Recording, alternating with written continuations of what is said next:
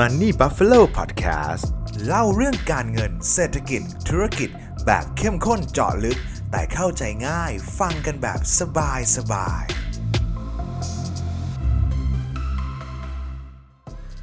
การเป็นเจ้าภาพฟุตบอลโลกแต่ละทีต้องใช้เงินมหาศาลและมีประเทศหนึ่งครับที่เขาใช้เงินมหาศาลไปถึง สองแสนสองหมื่นล้านดอลลาร์นะครับซึ่งเงินจำนวนนี้มากกว่างบของกระทรวงมหาดไทยถึงยี่สิบห้าเท่าและสามารถเอาเงินไปซื้อเรือดำน้ำได้ถึงสามร้อยยี่สิบลำนะครับเรียกว่าเป็นการสร้างเศรษฐกิจใต้น้ำกันเลยแต่ว่าเขาไม่ได้เอาเงินไปซื้อเรือดำน้ำครับเขาเอามาเป็นเจ้าภาพฟุตบอลโลกครับซึ่งการเป็นเจ้าภาพในแต่ละครั้งเนี่ยครับเขาได้ประโยชน์มากน้อยแค่ไหนเขาคาดหวังอะไรจากการเป็นเจ้าภาพในการลงทุนมากขนาดนี้คลิปนี้มาพูดคุยมาหาคำตอบกันนะครับ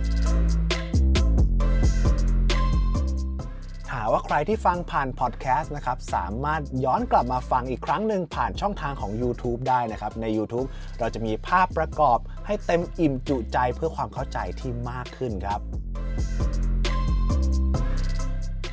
ผมมิวจาก Money Buffalo นะครับสำหรับใครที่เพิ่งเข้ามาดูคลิปนี้เป็นครั้งแรกนะครับก็ต้องบอกว่าคลิปนี้เป็นคอนเทนต์ใหม่ครับชื่อว่า Money Football นะครับเป็นคอนเทนต์ที่จะเอาเรื่องของการลงทุนการเงินเศรษฐกิจเนี่ยมาผสมผสานเรื่องของฟุตบอลเข้ามาด้วยกันนะครับว่าจะเป็นอย่างไรบ้างยังไงฝากกด Subscribe กดไลค์กันหน่อยนะครับก่อนอื่นขอเล่ากันก่อนนะครับว่าการจัดการแข่งขันฟุตบอลโลกหรือว่า FIFA World Cup เนี่ยครับเขาจัดครั้งแรกกันเมื่อปี หนึ่งพันเก้าร้อยสามสิบหรือว่าเมื่อประมาณเก้าสิบสองปีที่แล้วนะครับครั้งนั้นเนี่ยเขาจัดกันที่ประเทศอุรุกวัยครับแล้วก่อนหน้านี้ที่มีการเป็นเจ้าภาพกันนะครับเขามีประเทศที่เป็นเจ้าภาพแล้วมากถึงสิบเจ็ดประเทศด้วยกันประเทศที่เคยเป็นเจ้าภาพมากถึงสองครั้งนะครับมีทั้งหมดห้าประเทศนะครับนั่นคือบราซิลฝรั่งเศสอิตาลีเยอรมนีและก็เม็กซิโกครับส่วนประเทศอื่นๆที่เป็นเจ้าภาพมาแล้วหนึ่งครั้งนะครับก็มีหลากหลายประเทศเลยครับไม่ว่าจะเป็นอุรุกวัยสวิตเซอร์แลนด์สวีเดนชิลีอังกฤษอาร์เจนตินาสเปนสหรัฐอเมริกาญี่ปุ่นและก็เกาหลีใต้ที่เคยเป็นเจ้าภาพร่วมกันในเวอร์ชันเอเชียในปีสองพันสองนะครับนอกจากนั้นก็จะมีแอฟริการัสเซียครับซึ่งรัสเซียเนี่ยเป็นเจ้าภาพครั้งล่าสุดในปีสองพันสิบแปดที่ผ่านมาครับพอมาถึงครั้งนี้ครับปีสองพันยี่สิบสองเนี่ยครับก็เจ้าภาพก็ถึงมือกาตาร์นะครับซึ่งเป็นประเทศเอเชียประเทศที่สองที่เป็นเจ้าภาพฟุตบอลโลกครับและในครั้งต่อไปในปีสองพันยี่สิบหกครับก็จะเป็นการจัดการแข่งขันร่วมกันของเจ้าภาพสามประเทศนะครับนั่นก็คือแคนาดาสหรัฐอเมริกาแล้วก็เม็กซิโกครับซึ่งการที่เม็กซิโกเป็นเจ้าภาพในครั้งนี้ทำให้เม็กซิโกกลายเป็นประเทศแรกที่เป็นเจ้าภาพฟุตบอลโลกมากถึงสามครั้งเลยครับประเทศไหนใช้เงินเป็นเจ้าภาพมากที่สุดในประวัติศาสตร์ก่อนที่ผมจะมาเล่าและมาเฉลยให้ฟังครับว่าประเทศไหนใช้เงินมากที่สุดครับผมอยากให้ทุกคนลองทายกันดูเล่นๆนะครับผมมีช้อยส์ทั้งหมดสี่ช้อยส์ด้วยกันครับว่าประเทศไหนเป็นเจ้าภาพที่ใช้เงินมากที่สุดนะครับข้อแรกข้อ A ครับกาตาร์ก็คือเจ้าภาพในครั้งนี้ครับประเทศที่สองก็คือรัสเซียในปีสองพันสิบแปดครับสามคือบราซิลในปีสองพันสิบสี่และก็สี่คือแอฟริกาใต้ในปีสองพันสิบครับลองคิดกันดูฮะให้เวลาสักสักหนึ่งวันมากไปครับมากไป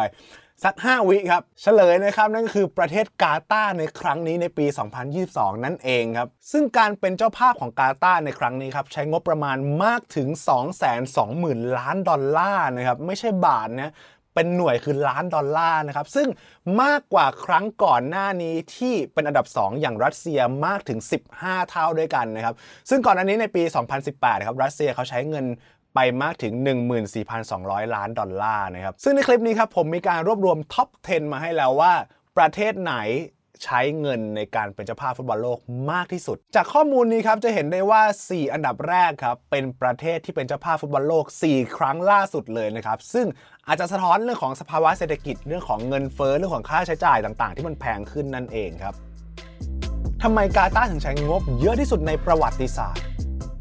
อย่างที่บอกไปครับว่าเหตุผลของการที่กาตาร์เนี่ยใช้งบประมาณมากถึง สองแสนสองหมื่นล้านดอลลาร์นะครับอาจจะเป็นเพราะว่าสภาพเศรษฐกิจโลกในปัจจุบันที่เกิดภาวะเงินเฟ้อที่ค่อนข้างสูงมากๆทั่วโลกเลยนะครับรวมถึงฟาซิลิตี้ต่างๆนะครับพวกสาธารณูปโภคต่างๆเนี่ยของกาตาร์ที่อาจจะไม่ได้พร้อมมากเพียงพอสำหรับการจัดการแข่งขันฟุตบอลโลกนะครับซึ่งเลยอาจจะต้องมีการสร้างมีการพัฒนาสนามกีฬามีการพัฒนาการขนส่งต่างๆมากถึงห้าเมืองด้วยกันของเมืองที่จัดการแข่งขันในครั้งนี้ก็เลยต้องใช้งบประมาณมากมายมหาศาลเลยครับซึ่งต้องบอกว่างบส่วนใหญ่นะครับหมดไปกับค่าใช้จ่ายด้านโครงสร้างพื้นฐานสำหรับการจัดการแข่งขันนะครับแล้วก็ทั้งโรงแรมการขนส่งใต้ดินต่างๆที่มันซับซ้อนมากมายนะครับสนามกีฬาแล้วก็สนามบินด้วยเหมือนกันนะครับซึ่งทั้งหมดนี้ถือเป็นการลงทุนระยะยาวที่จะช่วยส่งเสริมการท่องเที่ยวของกา Data ในอนาคตแล้วก็จะช่วยเรื่องของการจ้างงานเพิ่มสูงขึ้นด้วยเช่นเดียวกันครับจากข้อมูลของเว็บไซต์ Statista ในปี สองพันยี่สิบเอ็ด ในเดือนมีนาคมนะครับบอกกับเราว่าสัดส่วนการใช้งบประมาณจัดการแข่งขันในครั้งนี้ครับส่วนใหญ่ก็คือเรื่องของการขนส่งต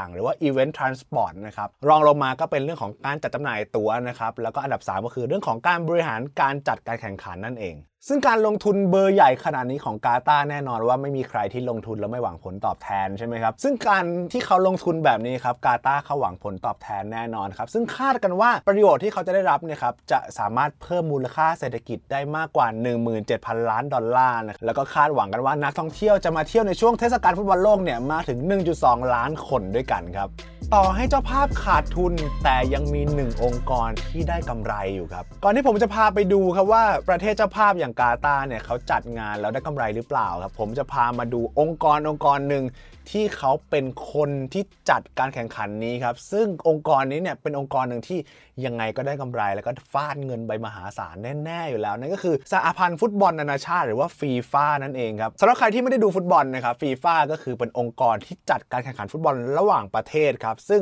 ถือว่าเป็นองค์กรกีฬาที่ใหญ่ที่สุดในโลกนะครับซึ่งเขาตั้งอยู่ที่ประเทศสวิตเซอร์แลนด์ในเมืองซูริกครับอย่างในฟุตบอลโลกปีสองพันสิบสี่ที่บราซิลนะครับ FIFA เขามีรายได้มากถึง สี่พันแปดร้อย ล้านดอลลาร์นะครับซึ่งแบ่งออกเป็นการถ่ายทอดสดนะครับประมาณ สองพันสี่ร้อย ล้านดอลลาร์นะครับผู้สนับสนุนหรือว่าสปอนเซอร์ชิพเนี่ย หนึ่งพันหกร้อย ล้านดอลลาร์ตัวเข้าชมประมาณ ห้าร้อย ล้านดอลลาร์นะครับแล้วก็อื่นๆอีกประมาณ สองร้อยห้าสิบ ล้านรวมๆเบ็ดเสร็จแล้วก็อยู่ที่ สี่พันแปดร้อย ล้านดอลลาร์นั่นเองครับพอมาในปีสองพันสิบแปดฟุตบอลโลกที่รัสเซียนะครับเขาก็สร้างรายได้มากถึง ห้าพันสามร้อยหกสิบ ล้านดอลลาร์นะครับเพิ่มขึ้นจากปีสองพันสิบสี่ที่บราซิลเนี่ยมากถึง สิบเอ็ดจุดหกเจ็ดเปอร์เซ็นต์ เลยทีเดียวครับนอกจาก FIFA ที่ผมบอกไปเขาว่าเขาเป็นองค์กรเหมือนเป็นเสือนอนกินเนาะที่ยังไงก็ได้กำไรอยู่แล้วไม่ว่าประเทศเจ้าภาพจะขาดทุนหรือได้กำไรยังไงก็ตามนะครับคราวนี้มาดูกันครับว่าประเทศที่เป็นเจ้าภาพเนี่ยได้กำไรมากน้อยแค่ไหนจากสิ่งที่เขาลงทุนไปนะครับแน่นอนว่าในครั้งนี้ในปีสองพันยี่สิบสองอย่างกาตาร์เนี่ยเราอาจจะยังไม่มีคำตอบที่แน่ชัดว่าเขาลงทุนแล้วได้กำไรหรือเปล่าเพราะว่ามันเพิ่งจัดการแข่งขันในปีนี้นะครั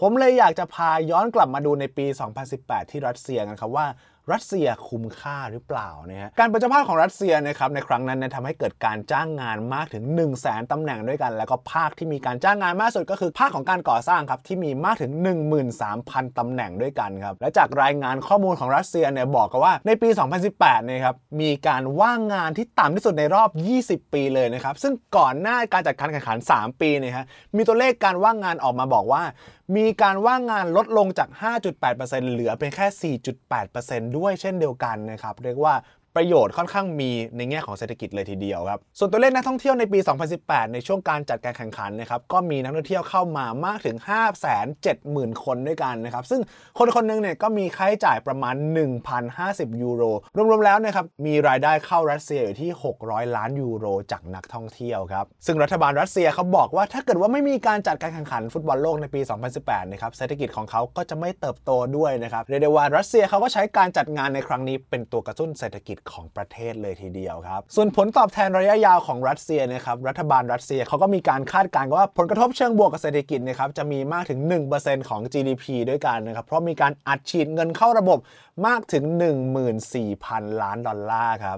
บส่วนการคาดการณ์หลังจากการแข่งขัน ห้า ปีนั่นก็คือในปี สองพันสิบแปด ถึง สองพันยี่สิบสาม นะครับผลกระทบที่เกิดจากการจัดฟุตบอลโลกนะครับจะอยู่ที่ประมาณ สี่ถึงหกเปอร์เซ็นต์ ของ จี ดี พี นะครับหรือประมาณ สามพัน ล้านดอลลาร์ต่อปีซึ่งการคาดการณ์ครั้งนี้ครับเป็นการคาดการณ์ก่อนสงครามรัสเซียยูเครนนั่นเองครับแต่ว่าหลังจากสงครามมาแล้วไม่แน่ใจว่าตัวเลขอาจจะมีการปรับเปลี่ยนมากน้อยแค่ไหนยังไงถ้าเกิดมีข้อมูลแล้วผมจะมาอัปเดตให้ฟังกันนะครับแต่ต้องไม่ลืมครับว่าการท่องเที่ยวหรือว่าร้านค้าโรงแรมต่างๆในช่วงเทศกาลฟุตบอลโลกนะครับแน่นอนว่าในช่วงนั้นเนี่ยมันก็ดีขึ้นก็จริงนะครับแต่ว่าหลังจากที่เทศกาลจบลงไปเนี่ยมันก็อาจจะซบเซาแล้วก็ตัวเลขลดลงหายไปเรื่อยๆนะครับตัวเลขระยะยาวเอาจริงแล้วในแง่ของเศรษฐกิจอาจจะเป็นตัวเลขที่วัดผลกระทบได้ค่อนข้างยากนะครับถ้าถามว่าการจัดการแข่งขันฟุตบอลโลกแต่ละครั้งเนี่ยเจ้าภาพรวยขึ้นจริงไหมอาจจะตอบได้ค่อนข้างยากแล้วอาจจะไม่ได้เห็นประโยชน์ที่ชัดเจนจริงๆแต่สิ่งที่เป็นประโยชน์แล้วก็ชัดเจนจริงๆก็ต้องบอกว่าน่าจะเป็นการที่รัฐนะครับทุ่มเงินมหาศาลเข้าไปกับอีเวนต์อีเวนต์หนึ่งนะครับซึ่งเป็นการสร้า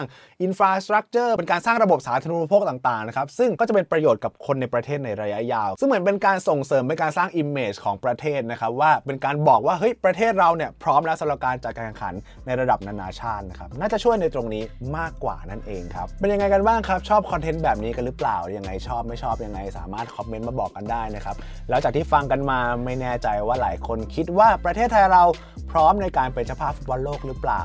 คิดว่าจะมีประโยชน์มากน้อยแค่ไหนกับเศรษฐกิจของเราและรัฐบาลไทยเราจะพร้อมกับการเป็นเจ้าภาพฟุตบอลโลกมากน้อยแค่ไหน